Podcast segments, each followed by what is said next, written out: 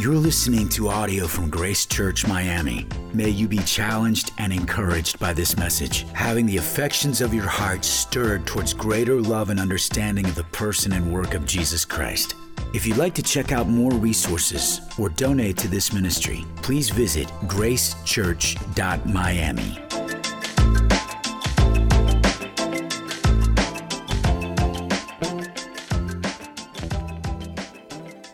want you to think about a teacher from your childhood that has had a significant impact on you.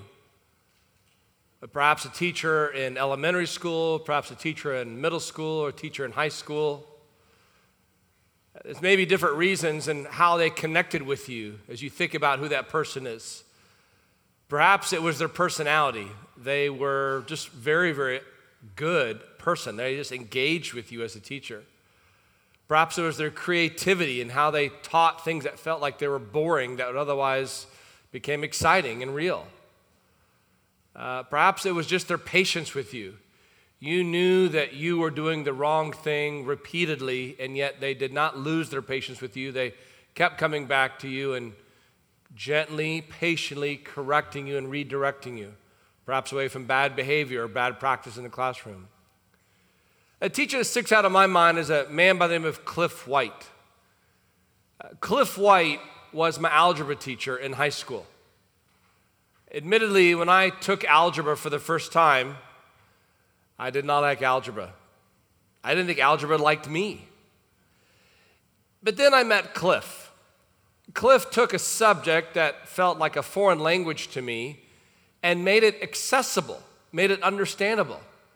And to my own surprise, or at least my own parents' surprise, I did well in algebra. Not just once, but time and time again. All of which I attributed to Cliff White and his teaching me. But perhaps as you think about good teachers, you think about what was it that made them a good teacher? Teachers have different teaching methods, different ways in which they engage with their students, in which they get them to remember the material and to appreciate the environment and to engage with others around them, fellow classmates, to be a blessing and not a burden or a distraction. Some of these teaching methods that teachers can use is the use of questions. Oftentimes, the fallacy in teaching is that everything that should be taught should be done in the form of a statement. But oftentimes, the best teachers are known for not necessarily the statements they make, but the questions they ask. Because in the questions they ask, they get you to think, not just to hear what they're thinking as teachers, but get you to think about what you're thinking and why do you think that way? To connect some dots that maybe you have not previously connected, or maybe you have previously connected them, but you had forgotten about them. There's all different kinds of questions that teachers can use rhetorical, closed, open, hinge questions. And the reality is, sometimes these lessons are better taught by memorable questions. Teaching someone to be reminded of what they have learned in the past, maybe they have forgotten. A rhetorical one, if you will. Well, today in our text in Galatians chapter 3, we see a master teacher. In Galatians chapter 3, Paul transitions from recalling a conversation to now offering instruction. But he does, through, does so through compounding questions. If you're new to Grace Church and you're new to Christianity, it's our practice to be in the Bible each and every Sunday. We don't think there's anything we could do to improve upon what God has given us. We want to hear from God, not from men. And so it's the opportunity to do just that each and every Sunday. And we're working our way through the letter from Paul the apostle, once a persecutor of the church, now a leader in the church, to a bunch of churches in the southern part of Galatia, kind of the area in Macedonia, if you will, that he is writing to. And we've been in Galatians chapters 1 and 2 for the last number of weeks, but now we come to Galatians chapter 3. And Paul's going to teach a crucial lesson, lesson rather, but he tends to do, through, do so through a number of questions. And so, if you would, follow along as I read Galatians chapter 3, verses 1 to 5. Oh, foolish Galatians, who has bewitched you? It was before your eyes that Jesus Christ was publicly portrayed as crucified. Let me ask you only this Did you receive the Spirit by works of the law or by hearing with faith? Are you so foolish? Having begun by the Spirit, are you now being perfected by the flesh? Did you suffer so many things in vain, if indeed it was in vain? Does he who supplies the Spirit to you and works miracles among you do so by works of the law or by hearing with faith? We'll stop there for our purposes this morning. In Galatians chapter 3, verses 1 to 5. What you have here in Galatians chapter 3 is a transition. Paul has been defending the gospel autobiographically in Galatians chapter 1 and 2. And now in Galatians chapter 3, he starts to defend the gospel theologically. He moves from his story to the story as to provide clarity. And he wants to do so so that Galatians understand it clearly and remember it. Thinking about sort of the main point of today's text, it comes in a variety of ways. In fact, if you can really think about what I've just read to you, the entire text is one long string of questions with the exception of the opening statement. These questions, though, have one main point. Here's the main point of our text the entire Christian life, from beginning until the end, is lived by faith in Christ. The entire Christian life, from beginning until the end, is lived by faith in Christ. Now, go back to verse 1, if you will, because in verse 1, you have examination by interrogation. Oh, foolish Galatians, who has bewitched you? I imagine there's a lot of people in the room today who have not used the term nor heard the term bewitched in, well, a minute or two. It's not a common vernacular that we're using here in Miami. Oh, stop bewitching me. Oh, were you bewitched? You're like, what are we like watching an old 50s comic sitcom here? What are we doing here? This statement he uses is a statement about like a magic spell. And he talks about the Galatians, he goes, it's as if they've come under the influence of magic, as if there's been some type of incantation said to them, done for them, that they have all lost their thinking. They're not thinking clearly at all. But Paul's not actually meaning that. He's not actually asking as if it's a legitimate question. He's really getting their attention to show just how foolish they are.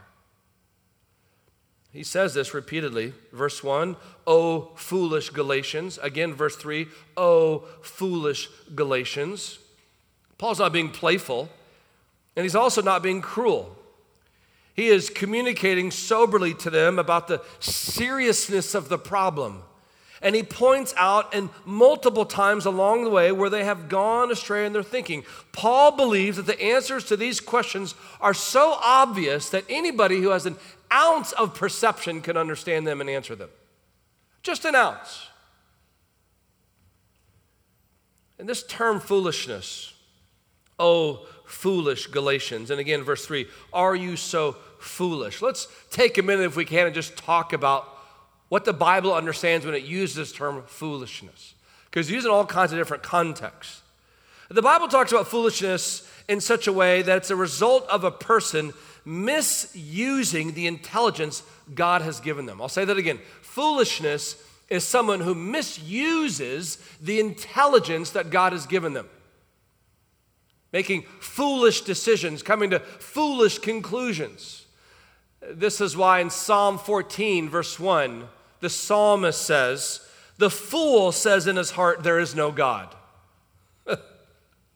God often in the scriptures with this sort of comedic effect as he communicates with no irreverence, but just sort of mocking the sinners, like, Really?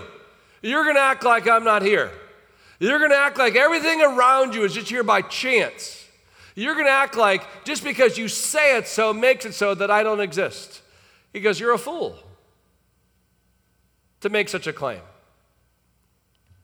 Proverbs chapter 19, verse 3 says that a man's foolishness will bring his way to ruin.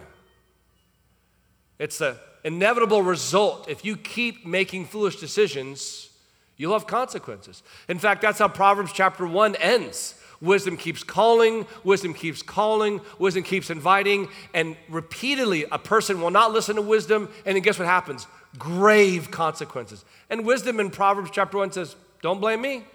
I told you, you wouldn't listen. But yet in 1 Corinthians chapter 1 verse 18, it's not just other people are called foolish, sometimes Christians are called foolish. At least that's how we're viewed by believing in the cross. Chapter 1, verse 18, even talking about the world and how they view Christians, it says, The message of the cross is foolishness to those who are perishing. There might be some of you who still think that right today. You're here politely as a family member, a friend. You came just to be kind, like someone inviting you for a dinner invitation. I'm glad for you to be here, but you might honestly, just very kindly, but nevertheless think your friend who's a Christian who brought you here is a fool for believing in a crucifixion 2,000 years ago and a resurrection three days after that is the key to unlock all of human history. Like that just sounds ridiculous to me. You wouldn't be the only one to think that way. The Bible's quite aware that a lot of people think that way about Christians. So, foolishness is not a new topic to the scripture. When it comes to our eternal destiny, one is either a fool, meaning he rejects the gospel of Christ, or one is wise, meaning he believes in Christ and commits his life to him. The Christian discovers that the gospel, the good news of Jesus, what he once thought was foolishness, is actually the wisdom of God providing him eternal salvation. Which is interesting since Paul himself used to think Christians were foolish. Now he understands the Bible clearly. He begins to recognize anybody who does not think that the Bible is true is themselves foolish. This takes us back to our text in Galatians chapter 3. Paul is demonstrating the seriousness of the problem here. This should not be read through today's sensibilities. When you read this, and maybe your sensibilities today, where he says, Oh, foolish Galatians. Verse 3, Oh, are you so foolish? You're like, that just sounds like a mean guy. You need to just be very careful to not read sort of modern Western therapeutic sensibilities of, of tenderness, of, of this idea of like, oh, you're going to hurt someone's feelings, Paul. Paul's not worried about someone's feelings being hurt. He's worried about someone's lives being lost for an eternity. And he wants to be very clear and very pointed when he addresses this problem before them. And that's why he says in verse 1, look at what he says in verse 1. Who has bewitched you? It was before your eyes that Jesus Christ was publicly portrayed as crucified. This might be an interesting phrase for you to kind of hear this idea of being before your eyes, Christ was publicly portrayed as crucified. Here's what he's talking about. He is saying in his preaching that the Galatians already heard, they've already understood the reality of Christ being crucified. In fact, he basically describes preaching as essentially an exercise where the mind can see and the heart believes, and therefore the life will follow. In Christianity, it can be said as follows Hearing is seeing, hearing is believing. You just think about the value of that in Romans chapter 10, verse 17. Faith comes from hearing, and hearing through the word of Christ. And so he is sort of setting up his questions here. And that really gets us now to sort of the bulk of this morning's text. Because really, what he's doing here is posing questions. There's a total of six of them, but there's some of those are just sort of rhetorically being asked in sort of an auxiliary manner. There's four of them that we need to focus on, and each of these are intended to jolt the Galatians back to reality. And maybe, just maybe this morning, they're going to have that effect on you as well. Question number one it's about justification. How did you begin the Christian life? Justification. How did you begin the Christian life? Now, I feel comfortable to use that term because it was just last week in which that term was sort of being unpacked and identified. What does it mean to be justified, to be declared righteous, for God to redeem, for God to pardon, for God to accept? Well, this question is how does the Christian life begin? We'll look back to verse 2. Here's the question he asks in verse 2 Let me ask you only this Did you receive the Spirit? By works of the law or by hearing with faith. This kind of uh, bookending, if you will, this sort of either or option is repeated later on in verse 5. This, this works of the law or by hearing with faith. It continually kind of threads its way through the book of Galatians. And what's happening here is that Paul recognizes what the Galatians recognize, which is when they became Christians, the Spirit of God came upon them and indwelt them. That they are not themselves, that they are a new creature in Christ, as the scripture describes. And let me just take a minute here to explain this because I think this is helpful not only for Christians to understand, especially if you come from some background that is taught otherwise, or even for those of you who are non Christians that you might understand this as well. At conversion, the Holy Spirit, the third member of the Trinity, is poured into one's heart. Those who belong to Christ and have genuinely been converted have the Holy Spirit dwelling inside of them. This is the, the possession. They possess the Holy Spirit. And to see this, if you would, just go to Romans, keeping your finger in Galatians chapter 3. Turn to the left in your Bibles. Go to Romans chapter 8. Romans chapter 8. If you've turned to the left, gone through the pages of Second Corinthians and First Corinthians, you get into the book of Romans, Romans chapter 8, verse 9. Same author, different audience says, You, however, are not in the flesh, but in the Spirit, if in fact the Spirit of God dwells in you. Anyone who does not have the Spirit of Christ does not belong to him. Paul is saying it's part and parcel. Those two go together. If you're a Christian, you have the Spirit. If you have the Spirit, then you are a Christian. Those two go together. If you do not have the Spirit, then you're not a Christian. Turning now to the right in our Bibles, going back to Galatians, a couple pages just to the right, the next book, Ephesians. Again, same author, different audience. Look at Ephesians chapter 1, verses 13 and 14. Paul talking about what the triune Godhead has done in saving sinners God the Father, God the Son. Then he gets in verses 13 and 14, the God the Spirit. Verse 13 says, In him, you also, when you heard the word of truth, the gospel of your salvation and believed in him, or believing in Christ, were sealed with what? With the promised Holy Spirit, who was the guarantee of our inheritance until we acquire possession of it to the praise of his glory. What he's talking about here is the reality that the Christian life was begun through faith in the Lord and part of that was the reality that the Spirit of God was given to you. The Spirit not only awakened you to the reality of your dead condition and the hope found in Christ, but then as a pledge of your inheritance in Christ, according to Ephesians 1, you were given the Holy Spirit as a pledge of the promised future reality of what He would do. What Paul's doing here back in Galatians chapter 3 is he's reminding the Galatians listen, this is how you began the Christian life. You began the Christian life recognizing the reality that it is through faith. Again, you see that in Galatians chapter 3, verse 2. Let me ask you only this Did you receive the Spirit by works of the law or by hearing with faith? The significance of the idea of works of the law is the idea to say it's not enough for us to have believed in God, we have to continue with our works. Or, even worse than that, actually, what's not enough is that Jesus dying on the cross, there must be something more I do to gain God's favor. I want you to imagine with me you have planned a dinner with eight of your closest friends. You are very excited for this dinner. You have planned it, what the menu is going to be. You've picked the date, they've all confirmed that they're going to come to that dinner. You've then gone shopping to get the, all the items you need. You've then gone home, and that afternoon you began to bake and cook in preparation for that. You've decorated the table, you've got the candles lit. You are excited. And then, as the time is drawing near and nearer to your friends supposedly coming, as they have all RSVP'd they were going to come, you get a couple text messages from some of them saying, actually, something's come up. We're not going to make it tonight. To say you're disappointed would be an understatement.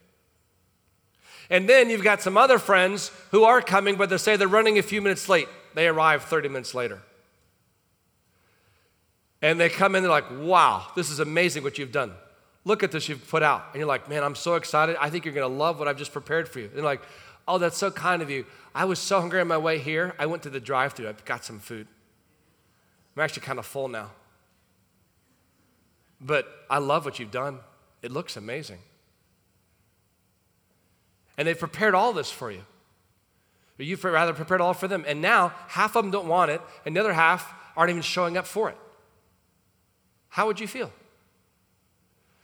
You'd probably be irritated, insulted. You'd probably like, remind me to never invite these eight people again. You'd have leftovers for days. You wouldn't know whether to just eat it and be reminded of your friends that you need to get new ones of in the weeks that follow, or if you should just find new friends that want to be your friends and eat leftovers with you. But you would feel incredibly insulted. I want you to imagine what is actually true. And not a meal that's been prepared, but a Son of God that's been sent, a life that's been lived, rejection that's been received, crucifixion that has occurred, rejection from the Father that's taken place. All this being laid out. And after all of that work, some people don't even want it, and other people said they want it, but now they're so filled up by other things they don't care about it anymore. The Galatians are tempted to mock what God has done in providing the sacrifice of his son. And believe that by works of the law they can have peace with God, as if to say, Jesus, you didn't need to go to all this work for us. We can add to this ourselves. Paul's like, that's not how this Christian life with you began. That's not what it looks like. Which takes us to the second question not just one of justification, how'd you begin the Christian life, but also sanctification. How do you live the Christian life? This is the question he asks in verse 3. Look at what it says there. Are you so foolish? Having begun by the Spirit, are you now being perfected by the flesh? The idea of sanctification, by definition, is how a Christian becomes like Christ, their Savior. It's as being made into His likeness. What does that look like? This is not a question of how the Christian life began. This is a question of how the Christian life continues. Do we start the Christian life one way, but then finish it another way? I mean, in verse chapter, in verse 3, it says, being perfected by the flesh. Paul is talking about relying on the old man. The Judaizers wanted others to begin their life with God through not only faith in Christ, but also circumcision, i.e., obeying the law. And Paul is like, wait, wait a minute, Galatians, you maybe didn't believe that, but now after the fact, after you've become Christians, after you put your faith in Christ, now you're trying to find your identity in obeying the law. Practically speaking, the Galatians are tempted to say, hey, we might be late to the dance, but we can still get circumcised, we can still obey the law, and then God will, how He'll accept us continually. Maybe not how we began with Him, but it's how we're going to continue with Him. Justification is not through the Spirit by faith, and sanctification is through effort by works. Both instead are taught through the Spirit's work and a result of faith. Friends, in verse 3 of what's being said here, the significance of what's being stated is this reality. Many Christians, dare I say, perhaps many sitting here this morning, think the way you begin your Christian life is by faith, and the way you continue your Christian life is by works. A common but incredibly tragic way of thinking about your Christian life. You might be saying, Well, Eric, are you saying Christians should not do good works? That's not what I'm saying, that they should not do good works. What I'm saying is what is undergirding, what is driving, what is motivating, why do Christians do what they do? Some of you perhaps come from traditions that you've been taught you can lose your salvation. And so the motivation behind you continually working, working, working is sort of this hand wringing exercise. Maybe you've lost it. You found it and you lost it again, you found it and you lost it again. What does this idea mean? When someone becomes a Christian, they are justified, declared a new creation, redeemed, promised eternal life, marked by God, sealed by the Spirit, and guaranteed glorification. What God gives will not be taken away by God. A Christian cannot lose their salvation. If they could, I guarantee you this, they would. You would, I would. But the reason that we cannot is because salvation is a gift of God, and these gifts, according to Romans chapter 11, verse 29, are irrevocable. The idea that He cannot take them back. A Christian cannot be unnewly created. The redeemed cannot be unpurchased. Eternal life cannot be temporary. It is, after all, called eternal life. God cannot go back on his word. Scripture says that God cannot lie. Say this, friends, because some of you might be thinking, but what about Christians who live in unrepentant sin continuously? What about Christians who reject the faith and deny Christ later on in life? Well, let me just say very candidly, and I hope helpfully, but very soberly not everybody who professes to be a Christian actually is a Christian. It's not because they lost it, it's because they never actually had it. Why do I say that? Because the Bible declares that a true Christian will not live in a state of continual, unrepentant sin in perpetuity. The Bible also says that anyone who departs the faith is demonstrating that he was never truly in the faith. 1 John chapter 2 verse 19. He may be seen, she may be seen as religious. They may have done a lot of good works in the church, but they may be actually were never born again by the power of God. This is why Jesus says in Matthew chapter 7 verse 16, by their fruit you will recognize them. Friends, go back to the text in verse 3 Look at what he says again. Having begun by the Spirit, are you now being perfected by the flesh? Friends, if you think you will earn and continue to secure God's favor by your goodness now that you're a Christian, that's a complete lie. And if you look to what you have done and you pledge to do as your assurance, that's also a complete lie. It is only through faith in Christ. I'm reminded how often, even just in the song, Come Thou Fount of Every Blessing, listen to what it says as we think about how often we are inclined to slide towards ungodliness, slide towards these ways of rejecting the Lord. It says in the song, Prone to wander, Lord, I feel it. Prone to leave the God I love. Here's my heart, oh, take and seal it, seal it for thy courts above. Friends, the Christian life begins with faith and it continues with faith. In our community groups, most of us are going through the study, uh, the, the Pursuit of Holiness by Jerry Bridges. Others who are in my community group are going through the gospel centered community. But those of you who are in the study, The Pursuit of Holiness by Jerry Bridges, you're familiar with the writing of Bridges. Just a sweet, well, he's since passed and be with the Lord, but it was a sweet, godly man. One of his other writings, titled Disciplines of Grace, he says the following I think it's helpful for all Christians to hear. God does not examine our performance to see if we are worthy. Rather, he looks to see if we are trusting in the merit of his Son as our only hope for securing his blessing. To repeat, we are saved by grace and we are to live by grace every day of our Christian lives. If it is true that our relationship with God is based on His grace instead of our performance, why then are we so prone to fall into the good day, bad day type of thinking? It is because we have relegated the gospel to the unbeliever. Friends, Christians and non Christians both need the gospel. Sinners need the gospel.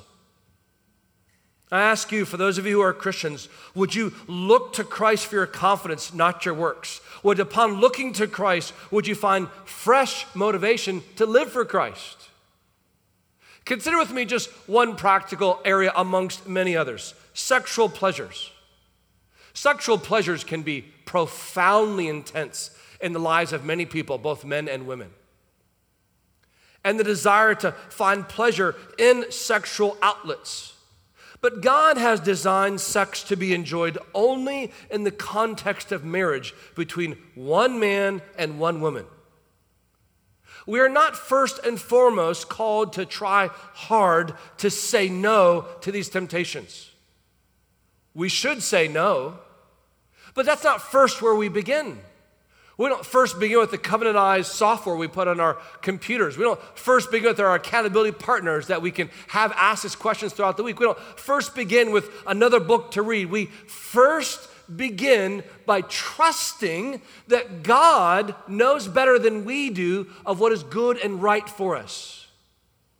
That will bring peace, that will bring human flourishing not simply our own desires and our best efforts. Our obedience and sexual self control should flow from our faith in God and what His Word says, not be replaced by. Takes us to our third question. It's one of persecution Paul wants to ask him about. Not just justification, how'd you begin the Christian life, or sanctification, how do you live the Christian life, but now the question is one of persecution. Why did you suffer in the Christian life? Look at verse 4 now again. Did you suffer so many things in vain, if indeed it was in vain? Now, you don't need to turn there per se, but later on in Galatians chapter 4, verse 29, he makes a passing reference to this idea. Galatians have gone through difficulties themselves, they have experienced hardships themselves. And Paul, in light of that, is sort of bringing this up in here in verse 4 to say, was that really even necessary? If you're really going to experience verbal abuse and mistreatment, was it even necessary to take place? I mean, Paul is saying if you can make all this difficulty go away by being circumcised, by pleasing people, by doing something that they want you to to be accepted, then why are you suffering? It's basically saying, listen, if you give in to the Judaizers, if you deny the gospel, if you live by works, not by faith, then, then you were never really saved. And if you're never really going to be saved, then why would you go through the rejection you're going to go through if you're going to claim to be a Christian? He's like, you got to make a decision here. You got to be clear on what it is you're going to be motivated by. You think about the topic of persecution. Persecution has had a purifying effect on the church. It did back then New Testament, it still does today around the world. The purifying effect it has in the church, it's not something that the church enjoys, but good can come from it. How? Number one, persecution matures the Christian. Persecution matures the Christian because it asks the Christian to ask, do I really believe and what am I really willing to pay for that belief? Some of you know what this is like. You've had friends that have, I don't know, rejected you. You've had coworkers who have completely dismissed you. You perhaps have had chances at work in which you've been passed over because you're sort of not a team player going on with sort of the cultural ethics of what you need to do and how you need to slight your records and update your Excel documents and kind of, you know, make the documents look better for the company in the next quarterly reports. You're just saying, I just cannot do that in good conscience. And this has a chance to mature you because it gives you a chance to ask the question what do you really love? What do you really after? The second way in which uh, the church is helped by persecution is it actually helps purify the church by sifting out of the church those who are not Christians. Mark my words, the greater the consequence for being a Christian, the less likely other people who are not Christians are going to self identify as a Christian. I mean, to be a Christian in the United States of America in the 1950s, 60s, 70s, and 80s was expected. You couldn't run for office without kind of making some type of identification with Christianity. Now it's a liability. Now, if anything, you want to be a Christian only to appeal to a political group of people, not actually be one of any actual conviction of what Christianity would teach. Persecution has this effect. It sifts out the non Christians. God brings heat upon a person's life to make clear to themselves where they really are at. What do they really believe? Are they really in? Or is this price too much for them to pay? That's exactly what Paul's asking in verse 4. Why? Why does it matter? Did you suffer so many things in vain if indeed it was in vain? You didn't need to do that? If you're going to go along to get along, then, then why suffer? There's no need to. Just go with the crowd. It takes us to the fourth and final question what a revelation. How was the Christian life confirmed to you? Look at the question in verse 5. Does he who supplies the Spirit to you and works miracles among you do so by works of the law or by hearing with faith? The Galatians could not deny what was commonly seen, particularly in the time of the New Testament, sort of these acts of the apostles, these miraculous works. It was undeniable what was taking place. You see these things often chronicled in the book of Acts as to how different miracles are being done in a way that was undeniable that the teaching being given was validated by the affirmation that followed. And he's essentially acknowledging that they realize that, that they understand that, these works of miracles among you. He's like, hey, did God supply the Spirit and God do these works? It was this revelation provided to you. How was that an affirmation to you? God was working in their midst and establishing his church amongst them, and it was undeniable. It could be easily argued that Paul's leading his previous questions comes really down to this final question in verse 5. Is it works of the law, what you do? Or is it through hearing through faith? Only through faith in Christ. One of the tragedies that's taken place over the years in the art world is that protesters wanting to make statements will enter into museums of famous artwork and seek to destroy the pieces, either by slashing them with knives or by painting them. There was such an example of that in 1974. Tony Shafrazi spray painted with red spray paint, kill lies all. Which makes you wonder did, did he get ahead of himself and made me to redo that sentence? And he did it, though, over a famous Pablo Picasso painting as a protest, as an attempt to take something of immense value and say, it's of no value now because of what I've decided to do to it. Christians, listen to me. We are tempted, perhaps without even realizing it, just like the Galatians were, to take the masterpiece of what God has done in providing his son for salvation and to graffiti all over the cross with our good works, our works of the law, to take something of immense value and make it now of no value. Paul calls the Galatians foolish for thinking that way. And so are we if we think that way as well. And if you don't even think Christ is the Savior, and you've never even given your life to Him, then, friend, listen to me. You would be foolish to be given an opportunity to be forgiven of your sins by God and not have surrendered your life to Christ and ask Him to forgive you, of which He has promised to do so, not because your words are convincing enough, not because your faith is great enough, not because you've pledged from that point on to never do anything wrong again, but simply by faith alone and Christ alone, because of His grace alone will He forgive the sinner. And when He forgives the sinner, there's nothing the sinner can do to pay Him back, to add to His works. Nothing is needed, nothing more can be added, for it is enough. For those of you who are not Christians, I call on you to believe in Christ asking for his forgiveness and trusting him with the future of your life. For pardon and acceptance and love and eternal life to be adopted and renewed. And for those of you who are Christians like myself, friends, may we be reminded to stop trying to graffiti over the cross with our good works. It is only through faith in Christ is God accepting us. Not just the beginning of our Christian life, but the continuation of our Christian life.